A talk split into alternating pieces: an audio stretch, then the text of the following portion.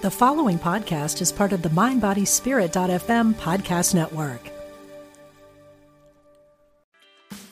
Meditation doesn't have to be a solo practice. Meditation is more fun with friends.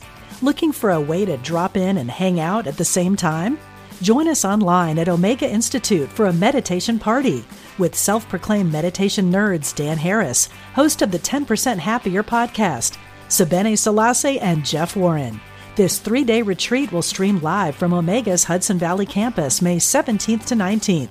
Don't miss the party. Reserve your spot at eomega.org slash party today.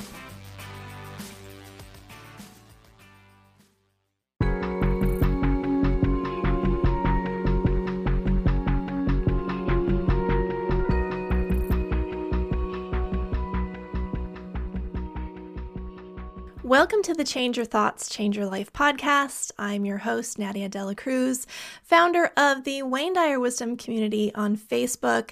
And if you're on Instagram, I also just launched a new account at Wayne Dyer Wisdom. You can find all my social media links and more details about this podcast at nadiadelacruz.com. Now, my guest today is an artist, musician, and singer songwriter.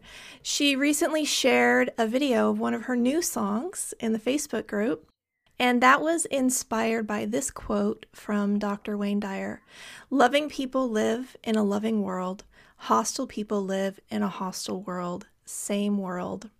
And her song was so beautiful and so inspiring that I invited her to come on the podcast and I want to share it with you here.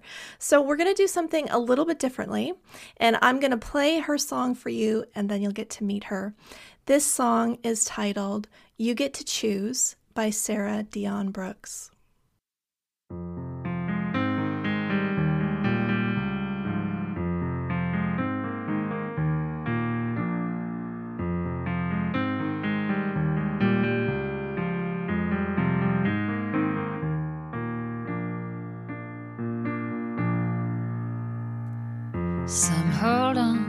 Bitterness and hate, others learn to let go.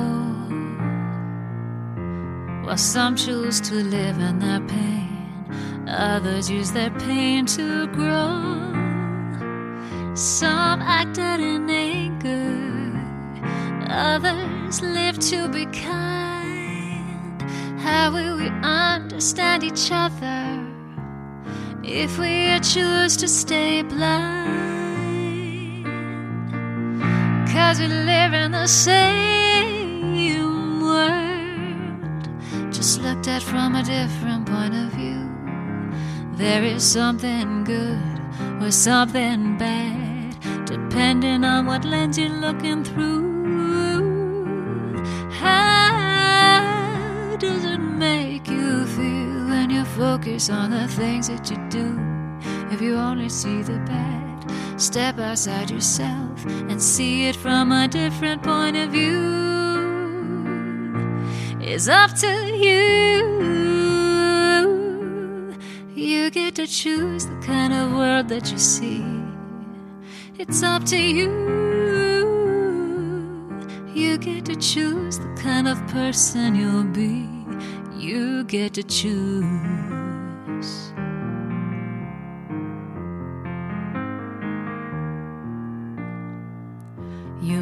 Make a difference every day. What kind of difference do you make?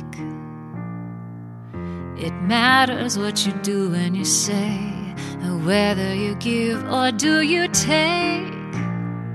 It's not about what happens it matters how you respond.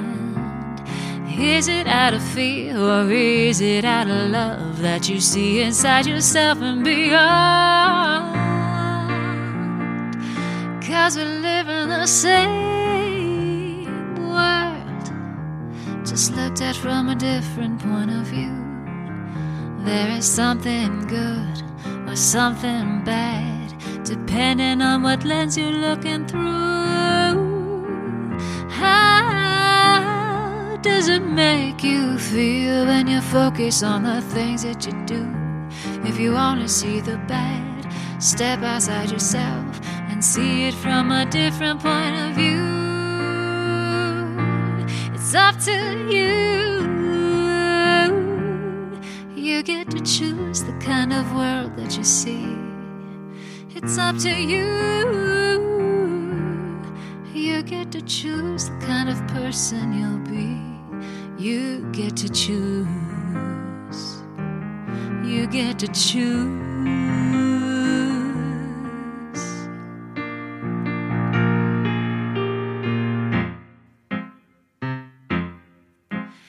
You want the world to change, you gotta change the way you see it. If you want to see the good, then you gotta go out there and be it. Be the good, share the love, be the change, rise above. There is hope, hope for peace and hope for love.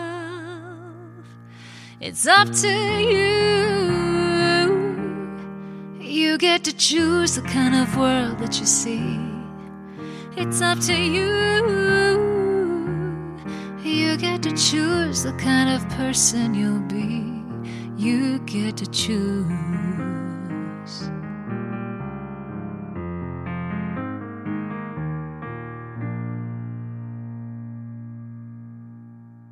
Sarah, thank you so much for joining me today. Thank you so much. It's an honor to be here. So I was um I review all the posts that come onto the Wayne Dyer Wisdom community, and so I watched your video before before anybody else got to see it in the group, and I was just like, "Wow, this is so incredible!" Now there's a lot of, I want to say, kind of tribute work to Dr. Wayne Dyer, but there was so much heart and talent into what you put out there that I was like, I gotta ask her if she can come on. So thank you for being here today. Thank you for asking. So, um, you actually wrote in that post, uh, I wrote this song last month and have really been wanting to share it. I was inspired by the Wayne Dyer quote that says, Loving people live in a loving world, hostile people live in a hostile world, same world. The words we think become our reality. What are we choosing to hold our thoughts on? What are we choosing to see? This song is a reminder that it is a choice. So, what how did this song come to you? Because i feel like inspiration kind of comes as a download sometimes. Um, what inspired you to write this song? I write music and sometimes inspiration comes in different forms. Sometimes it's in a dream or sometimes it's just sitting at the piano. Um, sometimes it's pouring out pain. I mean there's there's a lot of different ways that i've been finding inspiration. And this song was written I think in December, November, December time period, and just the unrest of everything that's been happening. And I felt sad and heaviness in my heart. And I remember sitting at the piano and I was playing around with some chords, and I that that Wayne Dyer quote has stuck with me for years since the first time I ever saw it. And I thought, wow, in just those few words, it's up to me. Like I could look at the world anyway, and that that's what I'm going to see. And so that's really what it it poured out from was thinking on the words that have really impacted me the most, and that was one of the quotes that did. So I I just sat at the piano and and that's what happened. It came pretty quickly. That song came pretty quickly, and and you like you said, it was kind of like a download. Sometimes I'm pretty excited about how quickly I'm inspired, and sometimes when I'm trying too hard, I'm like, oh, no, it's not right now. It's not right now. So the timing's got to be right. Yeah, there's nothing more powerful than I, an idea whose time has come. So, um, also for me in creative work, sometimes I find I'm not a musician, but I do other creative things. Sometimes I find that like I'll get this amazing idea and there's all this energy behind it, and I'm really excited, and I know this is something I want to bring out into the world, and I assume it's going to be like weeks and sometimes it's years mm-hmm. before mm-hmm. it actually kind of uh, fully comes out but i feel like the timing is always just right it is that actually just happened to me last week or maybe it's been two weeks now time is kind of flowing right now into each other but i was for the last two years i've been wanting to write a song called the journey and I knew what it was going to be about. It was going to be about how we really need to be in the moment and live today and be grateful for everything around us. But I just couldn't. It wouldn't come for for 2 years. And then the other day, once again playing with chords, and I'm like, "Okay." And I just shut my eyes. I'm like, "What do I need to say? What what is the message that needs to be said?" And all of a sudden this one just flew. And I was like, it's the journey. It's the journey. It's time. It's time. It took mm-hmm. me 2 years for that one to come. So I I totally agree with you. I love that inspiration works that way. Yeah, we just, we really can't force it, unfortunately. No. Um, I think everybody from you know Shakespeare and you know all, all, the greats that we can think of, like they had those too. Like sometimes you're inspired, sometimes you're not. You can't can't really force it. Do you meditate? I do. I feel like a lot can come through when you you sit in that receptive space. I know that's something that Dr. Wayne Dyer did. In fact, a lot of his writing he would do in the very early morning hours. He'd go to his sacred writing space and he had, you know, pictures of people who inspired him and he would sit and he would let it come. But if it wasn't coming, right? You sit in meditation and that that fosters that flow, that that listening and I think that's true for so many things. Yeah. You got to let spirit speak. yes. And I, you know, meditation is somewhat of a new thing. It's, I've only been doing it for the last two and a half years and it's been a journey in itself. And mm-hmm. my mind has a lot going on. And so I, I listened to a lot of guided meditations mm-hmm. and have just recently really been trusting just breathing and allowing and that's newer for me so i'm really excited about that journey i know it's been a stepping stone for me because i wasn't ready in the beginning and so i would just spend time and time again finding these beautiful teachers on the mm-hmm. app that I use. And I just, I'm so grateful for those to calm down my voices in my head. Mm. So, um, yes, I'm excited to continue that journey, but I have been inspired while, in, while um, meditating several times, like very inspired. And it was, it was pretty exciting. So, mm-hmm. Do you have a favorite guided meditation? Um, I listen to Insight Timer is the app mm-hmm. that I use, and my favorite is Sarah Blondin. Anything by her, pretty much. Um, mm. She really helped me, just really through some stages of. Um, I think one is I'd like to give you permission. That's one of my favorites, and mm. I actually wrote a song. It was I don't know if you want to hear the story or not.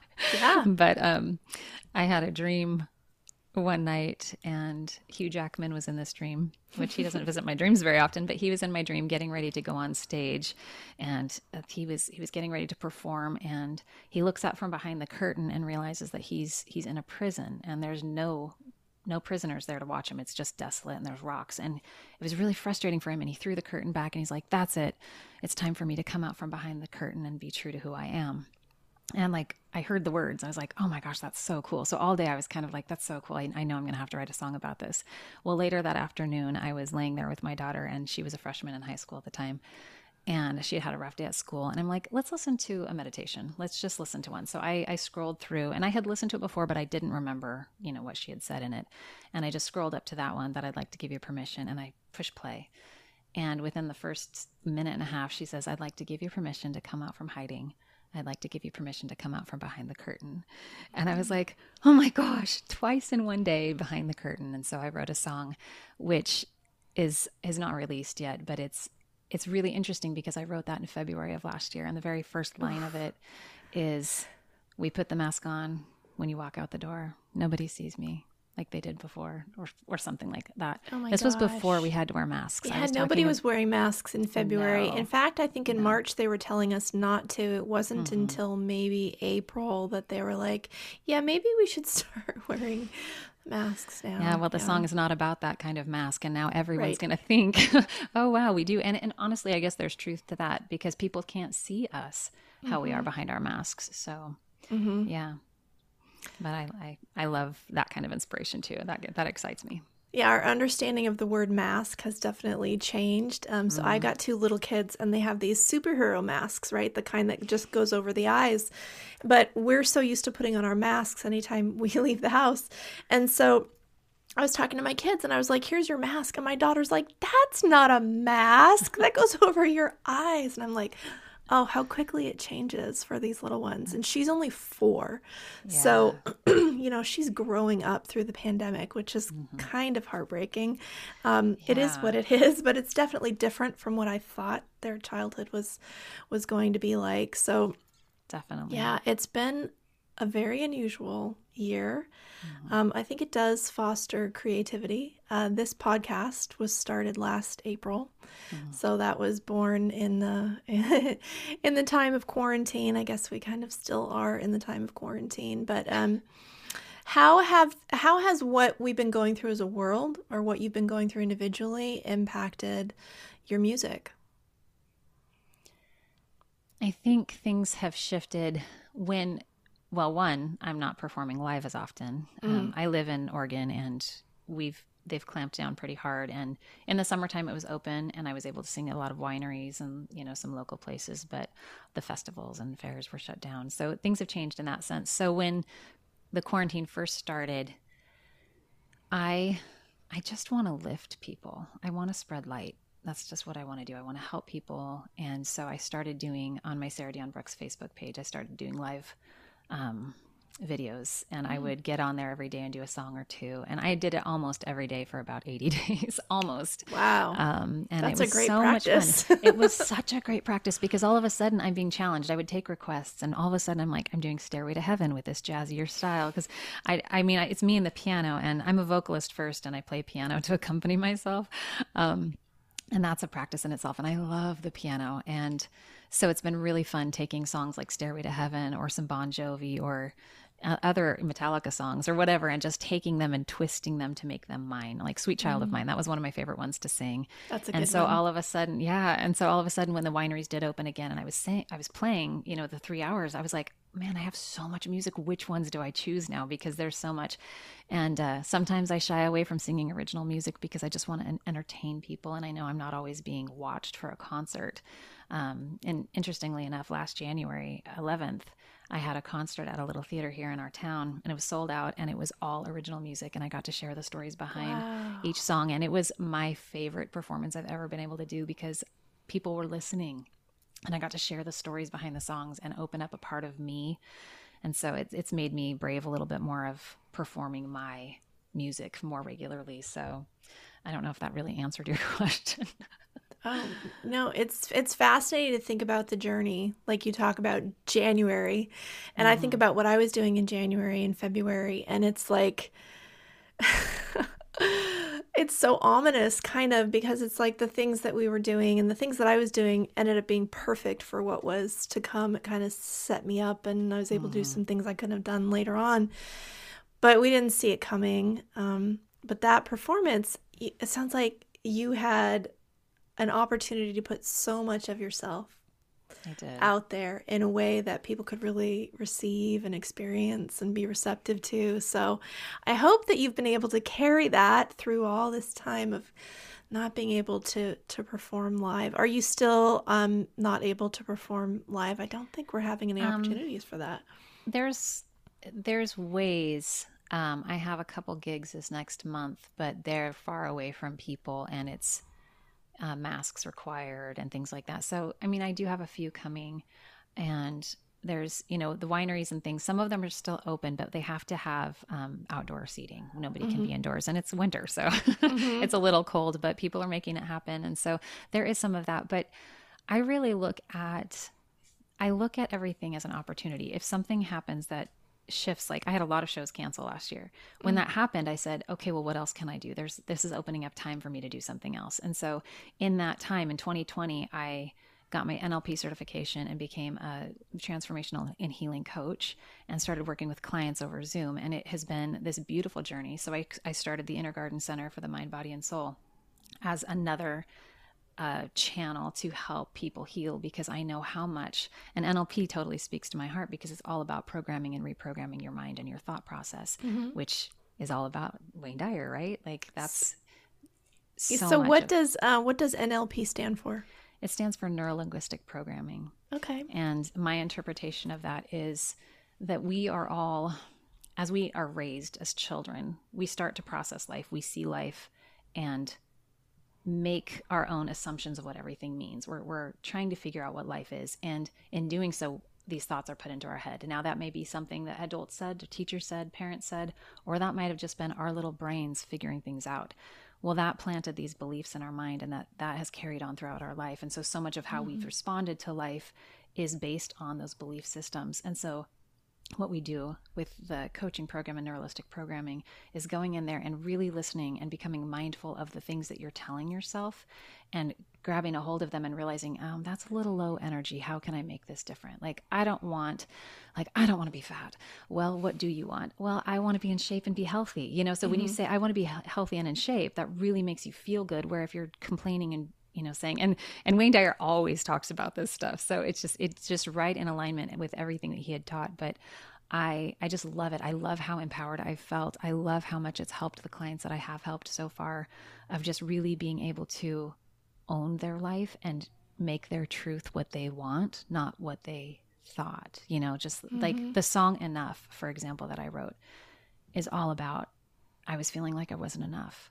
And why was I feeling like I'm not enough? There's some reason in my head. Oh, it's because, you know, I think other people are better than me or they don't think they don't care. What does it matter? There's a voice that every once in a while comes up and that says, Who the freak do you think you are? Who cares? You know? Yeah. And that comes up and it's just like I've just got to stop and say, Well, I'm doing this for me.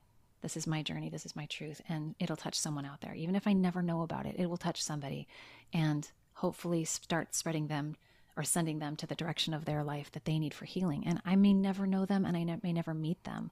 Um, just like I, I never met Wayne Dyer in this life. So, mm-hmm. but he's touched my life and other amazing authors have touched my life. So, yeah, it's been a really beautiful journey. And so I've, I've just taken advantage. And, and if a client cancels, I'm like, great, I'll work on a song. mm-hmm. Or um, I write meditations as well. And so I, I just, I have so many beautiful projects that all kind of have to do with the same thing. But the music is my passion. The music is is something I've been involved with my whole life. I've been singing since I was a, a kid, performing since 2010. But mm-hmm. um, yeah, yeah, I think one of the best survival skills, especially it's being tested now, is the ability to constantly reinvent ourselves. Yes. Right? Yes. That let's say your job becomes obsolete, not yours specifically but like mm. let's say you're you're working in a factory and and that factory job is now replaced by something else well do you just fall down and that's it and I give up? Or do you go, okay, well, what skills do I have that I could use in another way? Or right. what need is there that that I can fulfill? Or what's calling at my heart? So absolutely, yeah, I totally agree with that. Wayne Dyer, oh, that's like Wayne Dyer 101 saying, you know, focus on what you want, not what you don't want. That your thoughts are the currency for your life. That mm-hmm. what you focus on expands. So, yes. you know, and it's really just sort of flipping the script a little bit. Like you could say, oh you know, I um I don't want to be judged or you could say I I want to feel more love in my life, right? Those yes. are those are like two sides of the same thing and then mm. that that voice you talk about, you know, Wayne would would describe that as the voice of the ego. The ego that mm-hmm. tells us you are what you have, you are what you do, you are what other people think of you. I think it's that critic and we mm. all mm-hmm. have it. Yes. I'd like to think that we could like just remove it at some point. But it sounds like the best we can do with that is just to kind of not pay so much attention to it, not give it so much weight in our lives. Like, yeah, I hear you. I'm going to do this anyway. I'm going to do it anyway because I believe in my yeah. worth. Well, and one of the things um, through NLP is honoring the emotions as well. Is like, I'm feeling really anxious right now. And rather than saying, I am anxious, just say, I feel anxious because it's not mm-hmm. what I mm-hmm. am. It's not who I am it's what I'm feeling right now. And I really believe that the emotions are trying to tell us something. And so when I can get out of that moment, like I'll go meditate or I'll sit down and I'll try to stay away from the chocolate because I used to just go to the chocolate when I felt anxious. Oh, I but... think chocolate's a valid therapy. Let's not knock chocolate. it might have been Skittles or something, but either way, it was sugar, which I know is not good for me. But um, I've really been trying to really listen and figure out what it is that I am what I'm feeling because especially the more I help clients, I I'm reading this stuff all the time because I'm going through it with them, and so I'm able to practice it a lot more, which is really really nice. And so um, I had read in a book by Elizabeth Gilbert called Big Magic, and a couple That's of years ago, oh, I've got that one too. One. Yeah, and she was talking about, and I honestly don't remember what emotion she was talking about. I thought it was fear, but she was saying, you know, like pretending like you're driving in the car, you can hear it, you can hear it talk, and it can tell you this, you know, it's trying to protect you, but just mm-hmm. say, hey, I got it under control. I'm the one driving right now. We got I, this. It's yeah. all right. but I do believe our emotions are here to teach us. And mm-hmm. if we can just learn that, then we can learn from them and then we'll be able to process them a lot faster rather than let them take over. You know, mm-hmm. I just got off a Tony Robbins conference and they were talking about mastering your emotions and becoming the master of your emotions is such a powerful thing rather than letting them control you. So I just yeah. love all of all of these teachers, these spiritual teachers just make me so happy. they all see they keep feeding me the same things in just a different way. So I love it. Yeah, I totally geek out on that stuff too. I I like everything from Hay House pretty much and oh, yeah. um so many others really, but I I, I just love thinking about those things and like how does the mind work and what power do we have in our lives and what's our what's our sense of purpose what's our sense of meaning what what do we what brings us fulfillment and why are we here and um, spirituality for me answers a lot of those questions. So it's been a passion of mine. Wayne Dyer is the one who opened that door for me. I discovered him mm-hmm. as a teenager. And um, so that I was a very young age to be introduced to those topics, and, and I carried it with me for the rest of my adult life. So yeah, I mean, I've been um, he was teaching since before I was around, but you know, like for my whole life, I've been following what what he was putting out there, and that's been really, really helpful for me. So, this coaching that you're doing for NLP, can you tell me more about what kind of services you have and where people can um, sign up for that? Yes. So, I have a Facebook page called the Inner Garden Center. And I also have a website called the Inner Center or get innergardencenter.com. Um, I call it the inner garden because we are working on pulling out the weeds of negativity and thinking and planting seeds of love and mm. peace and calm within us. And so we're really trying to cultivate our, our own inner garden. And so I share a lot of positive quotes on Facebook, things that have spoke to me, spoken to me. Um, so I, what it is, is a 14 week coaching program, and every week we have a different uh, session that is kind of goes along the line of planting a garden. You know, so mm-hmm. like the first week, um, anyway, I have 14 different subjects. I don't have the book right in front of me. I created that. Okay. that I, I, I, created the whole program last year. So that was another one of the things I did. And it was just so beautiful. And I would meditate and I would come up with that. But um, mm-hmm. You've been busy. I have been, but I love it. I love my mm-hmm. life. I really do. I mean, I have moments, but I think one of the things I'm realizing is that one of another one of my favorite quotes is it's not about what happens to you, it's how you respond that matters. And so I've really been practicing responding. So, um, anyway, each week I give the clients another section to work on. And so they're supposed to work on that section. And then, you know, I'll listen to what they say. I write down a lot of the stuff that I hear them say, and then I bring it up to their attention. And I, I want them to become more mindful of the words that they're saying every day. And as soon as they can start becoming aware, they start becoming aware of their self, themselves when they're at home and they're like, "Oh my gosh, I just thought that." And then I'm like, mm-hmm. "Well, how did it make you feel to think that?" And so, you know, it's it's a 14 week program, and um, yeah. So if if anyone's interested in that, they can find me on Facebook or on my website, and they can email me there. So that was theinnergardencenter.com. Yes. Okay, great. Thank you. Yeah. Uh, that sounds like something that Wayne would love. Um, you know, he was obviously in counseling psychology mm. for a long time. That's what he got his doctorate in. So, yeah, he started out really coaching people like that mm-hmm. about noticing their thoughts and sort of empowering themselves that uh, you're not a victim to circumstances, you're not a victim to your past or to what other people are doing or aren't doing. And yeah, that can be really powerful. It can be really transformative. Um, I think about this a lot. They say we have 60,000 thoughts every day. The problem is we have the same 60,000 thoughts every day. Right. And isn't that, there's something so sad about that? That, like, oh, you know, it's true. And a lot of it is this critical self talk that just mm. sort of pops up. But if we can kind of slow down and become more aware of it, that we can go, oh, there that is again. Mm-hmm. Okay, I mm-hmm. don't need to listen to that. Like, right. I already know I don't agree with you. So you can keep talking, but I'm going to keep doing, right? You know, the difference between the, the, the people on the sidelines who criticize and the people who are in the arena doing. Right. And it takes a lot. It takes a lot to step up and put yourself out there. You've obviously done um, a lot of that. So, well, and I'd love to share a story with you because what changed my life um, drastically, like I would say this was the point that changed my life. I was I had been married to my ex husband for 18 years. We had five children together, and I was working three jobs 60, 70, 80 hours a week. And I was a server in the evening, and I had a, I had a rough shift. I was going through the divorce. I was, I was in a rough place. And um, I remember how, I really struggling with the energy at that night of work and I had been talked to by my manager and they were aware of what I was going through and I was like, "Oh, red flag, they're aware, so they're going to be making sure I'm on top of my job." And I didn't, Watching you know, I, I needed that job, yes. And I remember getting in the car the next day and just feeling this low energy and something shifted in me and i just grabbed a hold of my steering wheel. And i'm not going to say it because i'm trying to keep this pg but i screamed out i'm effing amazing like as loud as i could. I'm like i'm effing amazing. I, but i didn't say effing. But um, it felt amazing. It felt so good. And so i screamed it over and over on my 10 minute drive to work.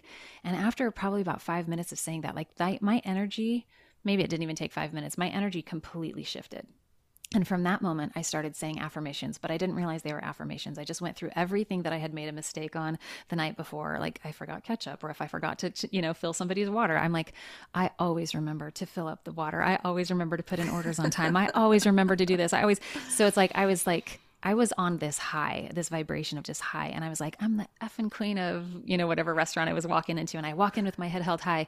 And that night was the best night at work. Like I, my energy was just, amazing. And I started doing that every night. And then after a while, I didn't need to say it anymore because I believed it. I really believed it. And I knew that instead of being this martyr of, I'm going through a divorce and working three jobs, poor me, I was like, mm-hmm. I get to work three jobs. I meet amazing people every single day. And I get the opportunity to give them an amazing dining experience. And it totally shifted my perspective of everything. And it, it just, it really is true. And so you know, the very first time I went and saw an NLP practitioner myself because of some of the the issues that I was dealing with, you know, with with a divorce and triggers that would come back up to me, and sitting in there for the very first uh, session with her and just listening to what this was, I was like, this is something I'm going to be doing for the rest of my life. I knew it. I knew it in that moment, and she's a dear friend of mine to this day, and I just, I'm just so grateful. I feel like everything really continues to happen in the order, and I and one of the quotes that I really really love that I'm sure Wayne Dyer said because I've heard it so many times. But um, when the student is ready, the master appears, and when the master is ready, the students appear. So I've had mm. many beautiful masters come. So I love being mm. ready. I love being ready. you know, it's so funny that you bring that up because it was maybe sometime in the last two weeks, very recently, I had this sort of epiphany moment. I'd heard that quote a hundred times, and I always had heard it as um like there were these teachers these masters that were walking around and they were doing their thing and like you know they're ready whatever. And then when the students ready all of a sudden they can see them. Mm-hmm. but this time i heard it the other way. I heard it the other way that what if when the students are ready the teacher comes into being. The teacher is woken up, the one who has the potential and the willingness and the opportunity to speak and to teach and to offer rises to that occasion. And I had never considered that mm-hmm. before, but I think it really does go both ways. Well, and I also think about in my life, if I would have listened to a movie or read a line in a book or or whatever experience, I wouldn't have been ready to receive the message yeah. and yet now i am more ready and i can and i and it really gives me more compassion for other people too to understand that we could be listening to the same thing and they may not get the message i'm getting and i might not get the message they're getting but mm-hmm. we're getting what we need to be getting so yeah sometimes i can read or listen to the same thing that i've heard 10 times before, mm. but I'll get something different from it because of where I'm at and where my energy's at and what's yes. been happening in my life. And you might just like something stands out or you just hear it a little bit different. Yeah. Yes, totally. I agree. So let's talk about your music. When did you first get started with that? How did you begin writing and performing music? I have always loved performing. Um, as a little girl, I would see my older sisters perform in choirs and I, I just knew like I, I need to be on stage it's just something that i knew i needed to do and um, just started performing. I was in high school choirs all and i started out as a music major in college and i actually went back to school as a music major when i was 27 i already had four children at this time so wow um, you had your hands yeah, full. I did. But i was really excited and I, I studied music but i was thinking being a vocal performance major in my mind meant jazz by the piano with just the sultry stuff and that's not what it means. It means classical opera. So it was very eye-opening very humbling. I have never been so humbled but it was such an amazing experience um, singing opera in front of amazing opera students and, and professors, and very humbling. I actually took a whole semester off and did a jazz improv te- uh, class with one of the professors. And I just, I love jazz. I love singing. I love interpreting jazz music. Um, but I started writing and really started writing. Um, I think I would dabble in it a little bit, but the very first time I wrote a song that really came from deep within was uh, after a friend of mine attempted suicide in 2008 and I was so sad for her. And I lived in Florida at the time, and she was in Seattle. And we had gone to high school together and just lost touch. I mean, I got married when I was 19 and I had five children by the time I was 29. So, like, I was busy with a lot, you know, a lot. um, I only have two and I can hardly keep up. So, well, they're growing up. My kids are getting older now. But, but I remember sitting down and just wanting to connect with her so much that I just, I really sat down at the piano and I said, What must she be feeling? And so I started writing this song and I cried so much. Like I just I felt this depth from her, and I shared it um, with somebody, and he didn't appreciate it and didn't think it was very good, and just told me I was I was meant to perform and not write. And so I was embarrassed by this, and so I I shelved it. Like I forgot about it. I didn't want to face it because I remember feeling so deeply in that moment, and years came, years went by and in 2015 my friend did die by suicide and she she had stayed around for a while. We had we had written back and forth quite a bit. And anyway um i was i was going i was going to go through the boxes. We had moved back to oregon. I was going to go to her funeral. And i was i opened up the very first box to look through pictures from high school to see if i could bring some to her parents for the funeral. And there was the song sitting there at the top of the box. And i thought oh my gosh. Wow. And so I pulled it out. I hadn't even remembered it. I pulled it up to the piano and I started playing it like I'd never forgotten it. And I started crying again. And I mean, she had just died. And I was just like, oh my gosh. And so I told her mom about it. But then I was embarrassed. I'm like, no, I'm not a writer. I'm a performer, you know. And even though I had dabbled with writing music in those years, I didn't have confidence in it. I just thought, you know, maybe I should let the other people write. But I knew I had things inside of me stirring and I just didn't trust it. And uh, it took me a couple more years and then I went ahead and finished that song and I recorded it and I put a video out, kind of like the one I did for um, You Get to Choose. And this mm-hmm. song was called Find Me. So I think it's really interesting because I kept pushing it away and it said, Here I am again, find me. And um, I posted that video, and coincidentally, it happened to be World Suicide Prevention Day or Awareness Day or something. And it just it was uh, the the biggest thing about that video is I reached out to people and I had inspiration when I was taking a shower. I was like I need to do this. And so I reached out to all these Facebook groups and said I'm making a music video to bring mental awareness suicide awareness. If anyone has loved ones or friends that have died by suicide please send me their picture. I would love to add it to this video. And so I had about 50 people send me images and that was a hard project to work on. That still makes me cry when I watch it because every one of those people died by suicide. And I just I part of the reason I do NLP, part of the reason I want to sing this music is because I know those thoughts that we focus on really do create our reality. And that is when I realized that, it really did change my life because I thought, what do I want my reality to be like? And I really started focusing on that. And so I, I wrote music to heal and I, you know, I just really started diving into the music. Now, as for performing, um, I missed music a lot. I got back into it by going to retirement communities in 2010. And I wasn't playing the piano at the time. I was just playing backing tracks to 1940s music. And I would just dress up in their dresses and I would, you know, pretend to be this 1940s movie star type thing. And I would sing like fun. to my favorite audiences. Well, I ended up with a history major. I didn't end up, I, we ended, I ended up finishing online with a history degree. And I love history and I love music. And so it just really went hand in hand and they are my favorite audiences so I, I, really wanted to heal through music and i would and in the alzheimer's units people would remember the music and i would just they would light up and they would dance but they couldn't remember their names and it was mm. it was so many yeah. i mean i love i still love singing for retirement communities i mean my show's shifted quite a bit because i play piano now um, but mm-hmm. i really i just started really i really started diving into music as i needed to heal more and it was it was that that was healing modality. I like to joke around that it's cheaper than therapy is to sit at my piano, but um, it's and people I, say that about running too, yeah. right? There's there's a lot of things we use to kind of help self regulate. It is. Well, I'm actually a cross country and track coach too, so I do keep busy. But I love running. Many and I, talents. Well, I just I I love track. That was my that was my friend who'd passed away was on my relay team in high school. Mm. So yeah, I just there's all these beautiful connections that keep coming back. But um, yeah, so that's where I really started performing a lot. And then I didn't get the guts to perform with the piano until a guitarist and I had been working together and he he just said, I can't do this show, just, you know, you're gonna have to be on your own. And I was like, Oh shoot. And so I went to one of my gigs with backing tracks and the lady, you know, everybody loved the music, but she's like, I need you on more on piano. So three months later I went back and I had three hour gig on piano and singing. And so it really developed that. And so Mm-hmm. Yeah, that's been oh, I don't even know seven years now, and it's just really it's just more fun, you know, and it's getting easier, and it's just practice. But I I love it. So, yeah, it's just constantly evolving.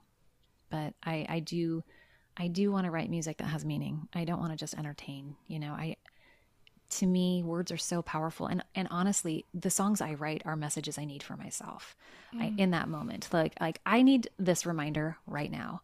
And so i sing it and i sing it and i sing it and then it becomes one of those phrases in my mind. So i write for myself and then i just hope you know like i said earlier that it reaches who needs it. And i really do believe that those who need it will find it. And i don't know how they'll find it but those who need it will find it just like I found all of these beautiful books and podcasts and the things that I find, you know. So thank you for putting these podcasts out so people can find oh. more wisdom, you know. Well, so. thank you. Um, it's something that I definitely feel drawn towards, something I feel called to.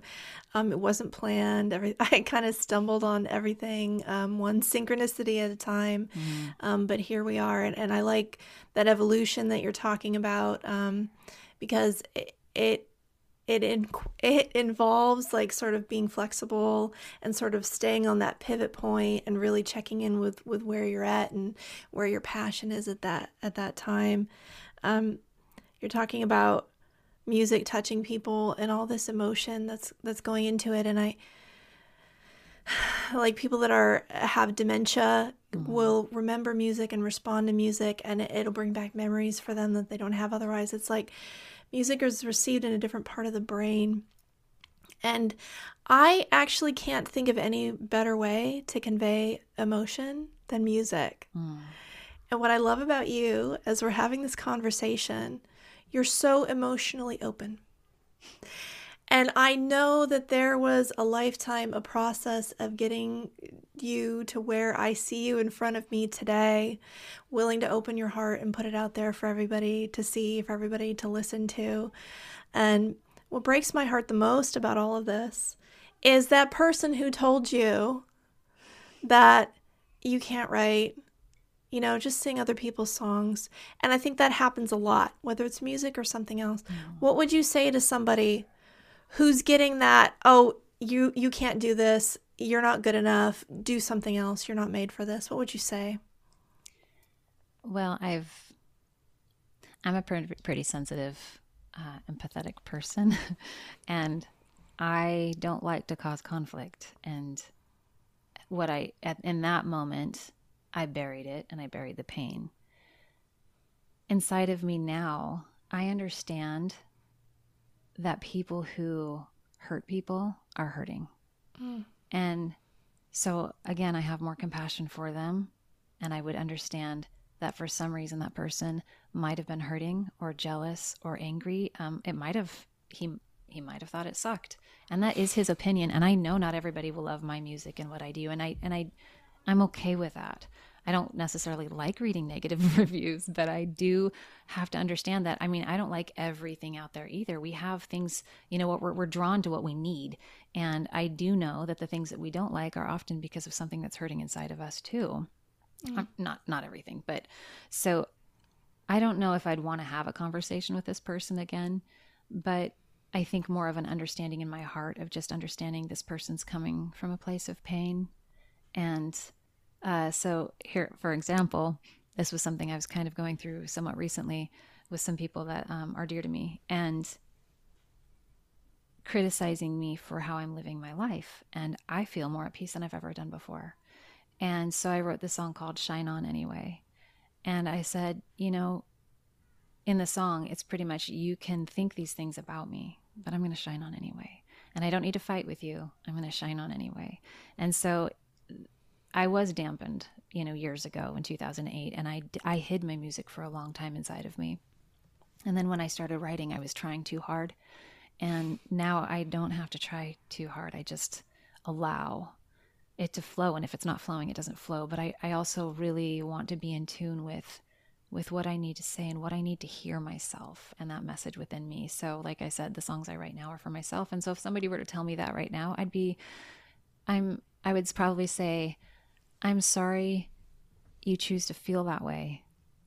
Um, but I know what's what's inside of me, and, and this is something I need to say. Now, if it was somebody coming lovingly at me, I know constructive criticism is totally different. You know, I have a friend who I run some of my songs by, and she's so great, and she's just like, okay, what if you did this or what if you did this and so i know there's a totally different heart coming there you know it's not out of jealousy or bitterness it's out of pure love and and i really love the image that we don't need to compete with one another we don't we don't we just don't. There's so much within each of us and we all have this light.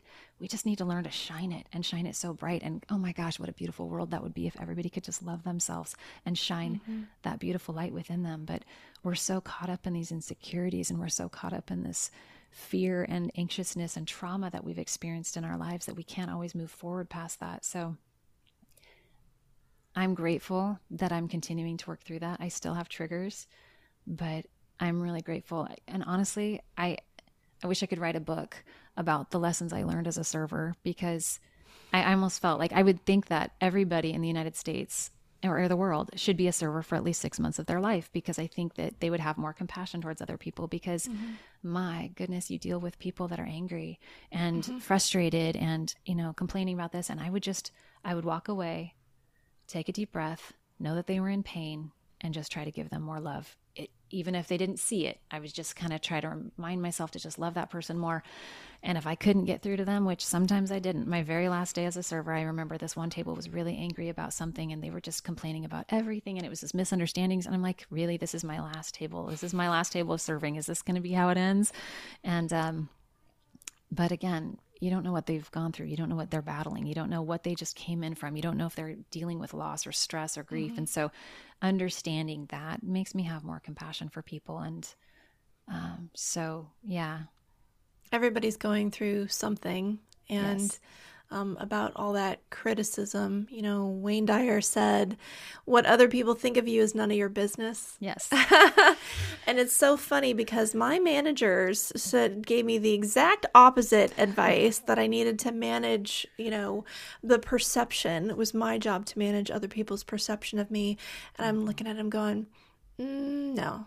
That's, yeah. that's that's not really um, it, but I I think it's universal that we get rejection, right? Yeah. How many times anybody who succeeds um, gets rejected a lot. So, yeah, that was some really good advice you gave there about paying attention to the other person's point of view right mm. that that's just their opinion it has very little if anything to do with you um, you know don't take that as an accurate judgment of you or your work or your worth or your talent mm-hmm and um yeah and then not like trying like like not overcompensating like you have to prove that you can that you can do this right that's really that's really good advice well, I've, I've definitely had moments of that many many many moments in fact one of my clients reminded me of that quote a couple weeks ago mm.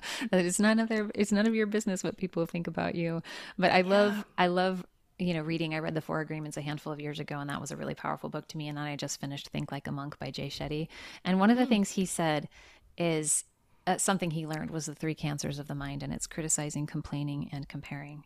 And so mm-hmm. I notice when I am getting stressed, I'm like, I go through the four agreements, you know, first in my mind. I don't know if you've read that book or not, but it's a great book. Mm-hmm. Um, and then, or else I go through that one. Am I comparing? Yes. Am I criticizing? Oh. Am I complaining? Ah. So, I mean, I, yeah, I, I love these teachers. I need the reminders. I need them told many, mm-hmm. many different ways sometimes because them, some days I'm I'm high. I'm like I said, I just come came off a Tony Robbins conference, so I'm still kind of mm-hmm. on this high a week You're later. Buzzing, yeah. I am, and then I was so looking forward to this. But there are days where I just I get knocked down, and I you know I I know we I think it's important that we need to feel where we're at and feel those emotions. I really think it is because when we bury them down, they're going to fester and they're going to come back up and, and will hurt other people without meaning to, but mm-hmm. because our pain's still unsettled. So, you know, just really allow ourselves to feel it and then when we're ready to heal and let it go. But that mm-hmm. does take time sometimes. It can. It's a lot. You know, we bump up against each other. I think um, relationships are so challenging and also so beneficial because of that, because you really have to work on yourself in a relationship um, to keep that communication going, to kind of have an understanding of who you are and maybe where the other person's coming from, and um, let them be free to be who they are and that give yourself permission to be free who you are. Oh yeah, there's Yeah. a there's a lot there. Um I really love your music. I um after I watched the the video that you shared of You Get to Choose, I went and checked out some of your other songs and um my husband and I were both really just like, wow, this is so good. And I got to tell you, I hear and I hope you take this as a compliment because these are two of my favorite artists, but I hear you as like a sort of um, combination of Sara Bareilles and India Arie, and they are near and dear to my heart. I know Wayne Dyer um, was very moved by India Arie and her song "I Am Light," and and she has that same kind of drive to put her passion and message into her music. That it doesn't just sound good, but that it's it's reaching us on a on a soul level. Um, and I, you've talked about this a little bit already, but but if you could sum it up, like what inspires you the most as an artist? What is your mission or purpose as a as a musician? Because you do many things, right? But as a musician, what is it that that you that drives you? Um, well, I think if there's one purpose that drives me in every area of my life, it is to help people understand that the light and the truth is inside of them. Mm. And if I can do that through music, through coaching, through life transformational coaching in any way that I possibly can, part of the reason I love working with the youth is because I can hopefully plant some seeds of hope in their mm-hmm. minds when I'm running with them because running long distance is not always fun. And so, you know, really encouraging them to do that. Um, but yeah, to help people understand and bring value to their life and to help them understand that the truth is inside of them mm. and that light is inside of them. So that's that's yeah, it's not going to be found outside. You got to go inside for that. That happiness is what you bring to life. You know, your light is what you're what you're shining out, and that the outside reflects the inside. Meaning, you change your thoughts, you change your life. Right? Right. When you change the way you look at things, the things you look at change. That our perception is really everything. Do you have a quote of that somewhere? No, I just I didn't know if my heater just turned on because I just Oh, okay. I just I just felt like that. Sorry, what was the quote that you said? Um, when you change the way you look at things, the things Oh, you look at change. Absolutely. Yeah. Yes, yes, yes. Yeah, so much. And um, Wayne Dyer has inspired me so much, and I love meeting other people who have their own experiences of that. When did you first discover Dr. Wayne Dyer? It was 2009. Oh, that's Um, right. Yeah, my mother-in-law, she was diagnosed with breast cancer, and during those last four years of her life, she really dove into some beautiful spiritual teachers, and we had been raised a specific way, and so this was a little new to me to hear these beautiful teachers. Outside the box. Yes, but and yet it was like I was remembering something. It wasn't mm-hmm. it was kind of learning something new, but it seemed so true that I was like I couldn't get enough of it. And I was like and yet at the same time I was married to my ex-husband at that time, so life shifted really quickly and we moved again and uh, we moved a lot. And so we left, but I remember sitting there with her at the table and she wanted me she was reading Eckhart Tolle. I'm not sure if I'm pronouncing his name right, but she was reading a lot of really beautiful spiritual masters and I know she loved Wayne Dyer and so uh, watching the shift that was that was the very first time I had been introduced to him. So He was so proud of that movie. I think of everything he did. That was maybe the one that pushed him the most. Um, He was attempting something new in his 60s, and it wasn't that easy for him to show up and and perform on camera on cue because you know it was a little bit scripted. He's not used to that. yeah, But he used to carry those DVDs with him and hand them out to people, and the people that call in his radio show, he'd hand that out. So, um, yeah, every time I hear that someone watched the shift, I'm like, oh, Wayne is so happy right now oh, that like so good. I mean, are I, receiving that. I loved. So my first, like, I don't remember. I didn't remember his name then, though, and I just mm. remember thinking, "Who is this gentle man?" Like, mm-hmm. I don't know if "gentle giant" is the right word or phrase for him, but there is something so mm-hmm. beautiful, and his light really shines from him. And and I, I, I think, as with any of the teachers that I come across, there's that pure love. And when I talk about that light, we all have it. We all have it inside of us. Every single one of us. I really, really believe that we are all connected by that light. And I really want to help people find it because it's dimmed. It's dimmed through the pain. So I really want to help people realize what's within them. And I really believe that that's why Wayne Dyer was here and Louise Hay and Jay Shetty or any of these beautiful, amazing teachers that we have. I'm just so grateful we have them in mm-hmm. our life right now that we can read. And I know there was great teachers of the past as well. And I'm just, mm-hmm. I'm so grateful for them so that we can recognize that again. We're all teachers, really. We teach one another. Sometimes it's just a comment. It can be a mm-hmm. comment from a stranger that will open your eyes to something or open your heart in a way that you didn't expect. I feel like we operate as messengers of spirit for one another. And when we're open to that, that really comes through. So, mm-hmm. yeah, you're definitely a teacher as well. Thank you. I'm still so a student, ne- though. oh, always a of student. Of course. Well, student for life, and yes. wasn't Wayne. I mean, wasn't Wayne, and like all like if even if you think about like elementary school teachers mm. or anybody, right? They're constantly learning, and then they turn that around, and and then they help others learn. I like motherhood. That is one Oof. of the most humbling things ever in life. The most mm-hmm. wonderful, but humbling.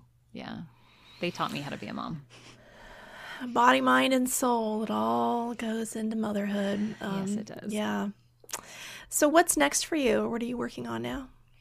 Um, clients appointments in the mornings and early afternoons, coaching and cross country in the afternoons, and anytime I have time, I'm recording my next album. So, this song you get to choose is going to be on my next album, and I've I, I, had a list of all the songs I thought I was going to have on there, but I keep writing new ones, and so mm. it's just exciting. I, I just love it. I'm like, okay, if I'm going to be inspired, great, bring it on. So I've written a, like four songs in the last month and a half to two months, and that's been fun and i'm learning like you were you know saying we learn all of these new things so i've been learning how to record better so i mean i'm recording all of this myself so there's not supposed to be a disclaimer and sorry there but it's it's not the you know i'm not spending thousands and thousands of dollars yet you know until the producers say hey you're amazing let's pick you up but um, i don't mind i love doing it myself i love mm-hmm learning how to be creative. Now, could it be better? Absolutely. But um, I am, I mean, I'm limited in, in what I know how to do. Oh, but yeah. I love learning how to do it, and my voice. You can't wait instrument. until you know it all no. to start doing it. Like, like there's so much you can only learn from experience. Like, um, mm-hmm. I'm getting more into video, right? Yes. And um, for those of you who may be listening to this, um, there's going to be a video version of this podcast. So yeah, and I I feel that too. It's like, oh well, what if somebody was here helping me and showing me how to do? it? It's like, no, you just have to dive in, and then it's like, it's less about the the end product mm-hmm. and more about who you become yes. in the process of learning and trying and yes. experiencing those things. Yeah. It's the journey, not the destination. It is the journey. You know, uh, one of the I, I love that this just totally ties it in because one of the I don't remember what I was listening to, but one of the things Wayne Dyer said that really hit me was don't die with the music still inside of you. And oh, I know yes. that he means that for any kind of whatever the voice is inside of you, don't die with that inside of you. And so and I think it was back to Big Magic, that book. And one of the things that really impressed me in that as well is finish the project and then let it go. Go on to the next, go on to the mm-hmm. next. So I'm I'm constantly doing that. And I don't want to get so hung up in trying to make something perfect because what is perfect, you know? So mm-hmm. I just really try to do the best that I can in that moment and then let it go. And then try not to care what the reviews are. Just let it go. And those who need detach it, detach from outcome. Detach from outcome. Working I had. I had that written on a three by five and posted on my desk when I started really coming out with more creative work. Yes. And that was something that I got from Wayne. Um, a lot of people say that, of course, but but it's so key because you can't be worrying about how it's going to be received mm-hmm. or what mm-hmm. other people are going to think of it or is this going to be successful or what is going to lead to. Like, right. you just have to open your heart and let let it come through and let it be what it is. Mm-hmm. Let it evolve. Let yourself evolve. Yeah. Right. And those the people who don't like it, that's their that's their right to not like it. Yeah, I, that's okay. I just need to detach myself. So I am gonna I wrote that down. detach from the outcome, let it go, and post it's okay. that somewhere. Yes. That's a good one. Yeah, or write a song. helpful for I'm me. write a song about it. I think you've got a lot of songs brewing right now, so it's exciting that that this is such a, a fertile time of creativity in in your world, and yes. um, I'm following you, and I look forward to to what you come out with. So, thank you, thank you for coming on today, and thank you for um, sharing your music with all of us. And what's the best way for people to reach you? So I have a website, sarahdionbrooks.com. I'm on Facebook. I'm most active on Facebook on my Sarah Dion Brooks page. Uh, kind of. I need to get there and do some more music, I think, now that I'm saying that. But sarahdionbrooks.com. Um, I am on Facebook and I'm kind of on Instagram a little bit, but I need to work on those things too. So yeah, sarahdionbrooks.com. And then the all in divine timing, one yeah. thing at a time, no pressure, one right? Like, yeah, it's yes. all happening exactly as it's meant to. Yes, it is. Thank you so much for joining me today. It's been a real pleasure to spend this time with you and your big open heart. I just love what you're putting out into the world. Thank you. Yeah, and for all our listeners, thank you for following Change Your Thoughts, Change Your Life and telling your friends about it. If you'd like to connect with my guest today, you can reach her at sarahdionbrooks.com to learn more about this podcast, get links to the Facebook community, or to send me a message. Please visit nadiadelacruz.com.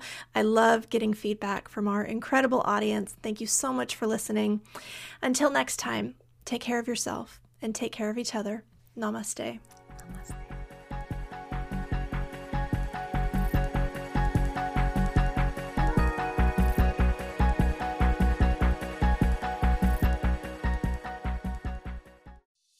Intuition is our spiritual GPS and the single best tool that we have for navigating our lives. I'm Victoria Shaw, and on my Intuitive Connection podcast, I will share with you the ways to connect with your intuition and awaken the gifts of your soul. In each episode, I'll draw on my own intuitive gifts and my training as an Ivy League trained counselor and psychologist to help support you in reaching your highest potential. Start listening now on Mind Body Spirit FM Podcast Network or wherever you find your podcasts.